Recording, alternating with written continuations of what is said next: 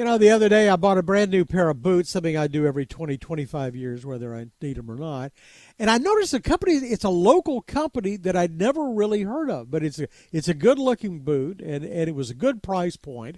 So I started exploring. The name of the company is the Rujo boat, co- uh, boot company, R U J O. And uh, one of the partners, general manager, is a veteran of, of this industry, Randy Lockhart, who joins us right now. It's good to have you with us. Hello, David. So tell me about this boot company, and, and you're from, and you're in the you're in the pants business. You're with Haggar and Fossil Watches. And how do you wake up one day and all of a sudden you're in the boot, a brand new company that's selling boots? Well, a- after we came to Dallas in 1987, prior to that, I was in the department store business for many years and moved over to the wholesale side with the Haggar Apparel Company in 87 uh, was there several years, then went to Arlington uh, and ended up being president of the men's division of the Tandy Brands Accessories Company. Following that, we did go to Fossil, and from 2002 to 2009, I was senior vice president of the Fossil men's division, which was primarily accessories, leather based accessories. But then you retired and they dragged you back into the boot business. I, I you know, I retired in 2009, did some consulting uh, found out how boring retirement could be, and and decided to look around. And luckily, a very good personal friend and a golfing buddy, uh, and a couple other guys uh, were sitting. They're Dallas-based guys. Uh, were sitting around one day and said, uh, you know, this boot business is kind of interesting, and it would appear that it's uh, exploding on the market, and indeed it was. So I did a little bit of research and found out that there was some white space in the market that we might take advantage of. And one thing led to another, and in uh, in partnership with three investors in the company, uh, decided to go after it. And we began by, as I said, doing our research, and then knew that we needed a very reliable source, which was a factory in Mexico, in Leon, Mexico, which is essentially the center of the universe for boot business and production.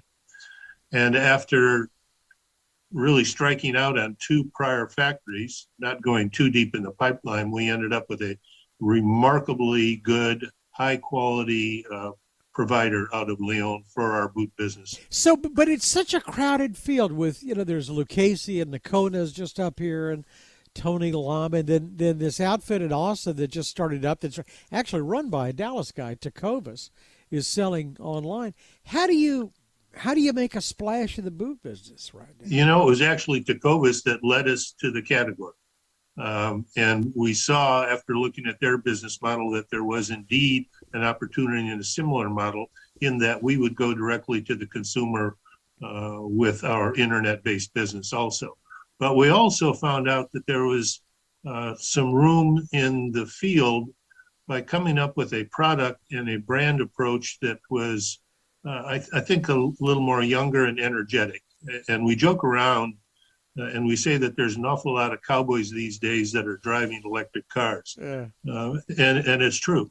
So we came up with uh, an incredible product and we approached it with a brand presentation that was, again, a little younger, a little more energetic, uh, if you look at our website, you'll see skydiver videos and wakeboarding and uh, a bunch of things that are not necessarily as uh, based in heritage and tradition, but a little more forward thinking. So it's all about marketing.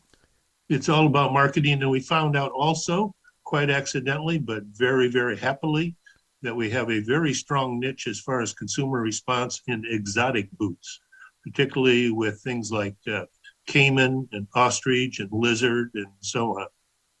Caiman is the thing that kind of looks like like alligator, right? Caiman caiman looks like a, a smaller version of alligator or crocodile. And the price point, but actually your price point is pretty good. And I will confess that not only was it, you know, and it was attractive a pair of boots, but the the price point seemed lower than others that I'd seen, and I think that's that's probably what got me. I'm cheap. I, I would tell you, in all honesty, David, that was exactly the intent. We have been very pleased by the response. We're making money with our prices, and we are. We'd like to think uh, somewhere between twenty to thirty dollars less than comparable product by competitors. and uh, very, uh, once again, very pleased with the results. So as as a result, we are expanding our product offering in those categories and others, but the exotics in particular have been fantastic. So where do you where do you market the I guess you know you're not restricted in marketing anymore because you can do it online and and you you can blast everybody all at once but but so your demographics are younger which clearly is why you got me. Yeah. uh, but but but but do you have a national reach?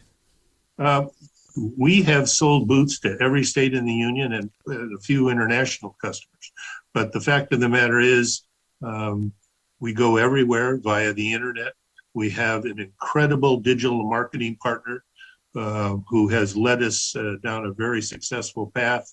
We have gleaned an immense amount of data. We've become more data scientists as much as bootmakers, right. and, and it has been again very productive. We we've exceeded our numbers uh, very nicely uh, in the first 12 months uh, of the year, and we're only just about a year and a half old. Somebody talked you in, and it may have been you, talked you into going to old style in, in marketing and advertising. And I say that because I didn't find you online. I found you in a print ad in the newspaper. Yes. I mean, yes. Do you do much of that? Um, uh, let's see, on March the 20th, not this Sunday, but the following Sunday, we'll run our second newspaper ad in the Dallas Morning News. So I saw the first ad then, evidently. Yeah, very possibly. Um, uh, yeah, I think it was that was the first ad. The second one will be on the 20th, and we have plans to run even more. We're looking at the Houston market. Uh, much, I would say, a little over 40% of our total business comes out of Texas. So our print campaign is probably going to grow internally within the state. Uh, but we have, you know, we have plans to do more of that elsewhere, depending on what the data tells us. But obviously, the internet is is our key vehicle. So where do you go with this? What's the what's the end game? I, Tecovas, I guess, started out online only, and now they have some bricks and mortar stores, and I know that I think they sell clothing and and other uh, other they items. Do. Is they that do. where you're going? We, um, no, not at the moment. We have plans to be entirely focused on the boot business. For the moment, there are other logical product extensions, be it belts or leather accessories or what have you. But we have a wide opening opportunity staying within the boot business. There are categories of the boot business itself that have, uh, uh, I would say, significant opportunity for us. So, what about bricks and mortar? Uh, you no, got, no, no, no. Got to stay online. It, it's not on our horizon. Someday down the road, who knows? Never say never. But uh, one of the reasons that we're making money is because we don't have overhead to support that way. All right, so we talked you. So you've been in this business for a long time, various aspects, Tandy and and Haggar and Fossil and, and everything. But did you ever run across during your startup the kind of challenges you must be having now? I mean, COVID for one, and then a supply chain that seems eternally broken right now. Um, yeah, supply chain has been the challenge, just like everybody else. One of the one of the our positives is also a negative in that our exotic materials, much of them coming out of Mexico, require a certification called CITES um, that the Mexican government needs to provide, and the the time lag because of that bureaucratic type of behavior has slowed us down, but we have figured a way how to get around it. But I would tell you, as an initial startup, that was probably our largest challenge. Oddly enough, funding was not an issue. So no, because the funders came to you and, and recruited you in. So so your your leather goods come from Mexico, and you're making these in Mexico. So at least there's that, right? Yes, yes. But, but then you got to get them across the border.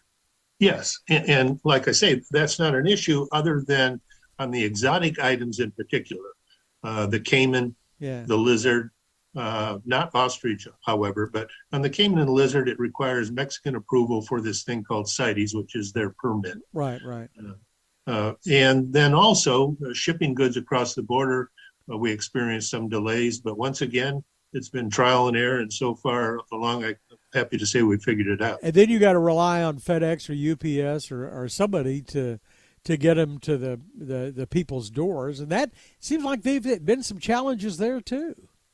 No question about it. I, am happy to tell you we have high marks as far as customer service approval. Uh, we've, we've made a lot of friends. If in fact we run into any kind of problem, we've, we've set forth the idea that the solution to the problem would be the thing that the customer remembers, not the problem itself. You know, my sense is, you know, looking at your history, you probably really don't need to do this. Is this fun for you? Uh, I'm 74 years old and I'm having a blast. this, this, is uh, retirement is highly overrated. I, I, love what I'm doing. The guys are great.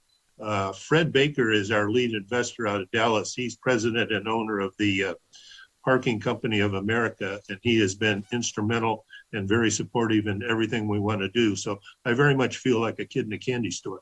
That's fabulous. Okay, well, it's and, and it's it's an attractive boot. I, I like it. Rujo, R U J O. Where'd you get that name, by the way? It's the, the Spanish translation of Rujo is to I roar, like a lion roar. And If you look at our logo, it's the head of a lion within a crest, and our tagline is "Be brave," which is why you see our videos representing things like skydiving. All right. Okay. Well, we, we will we will continue to watch for it. We wish you all the luck. Randy Lockhart is the uh, general manager of Rujo Boots.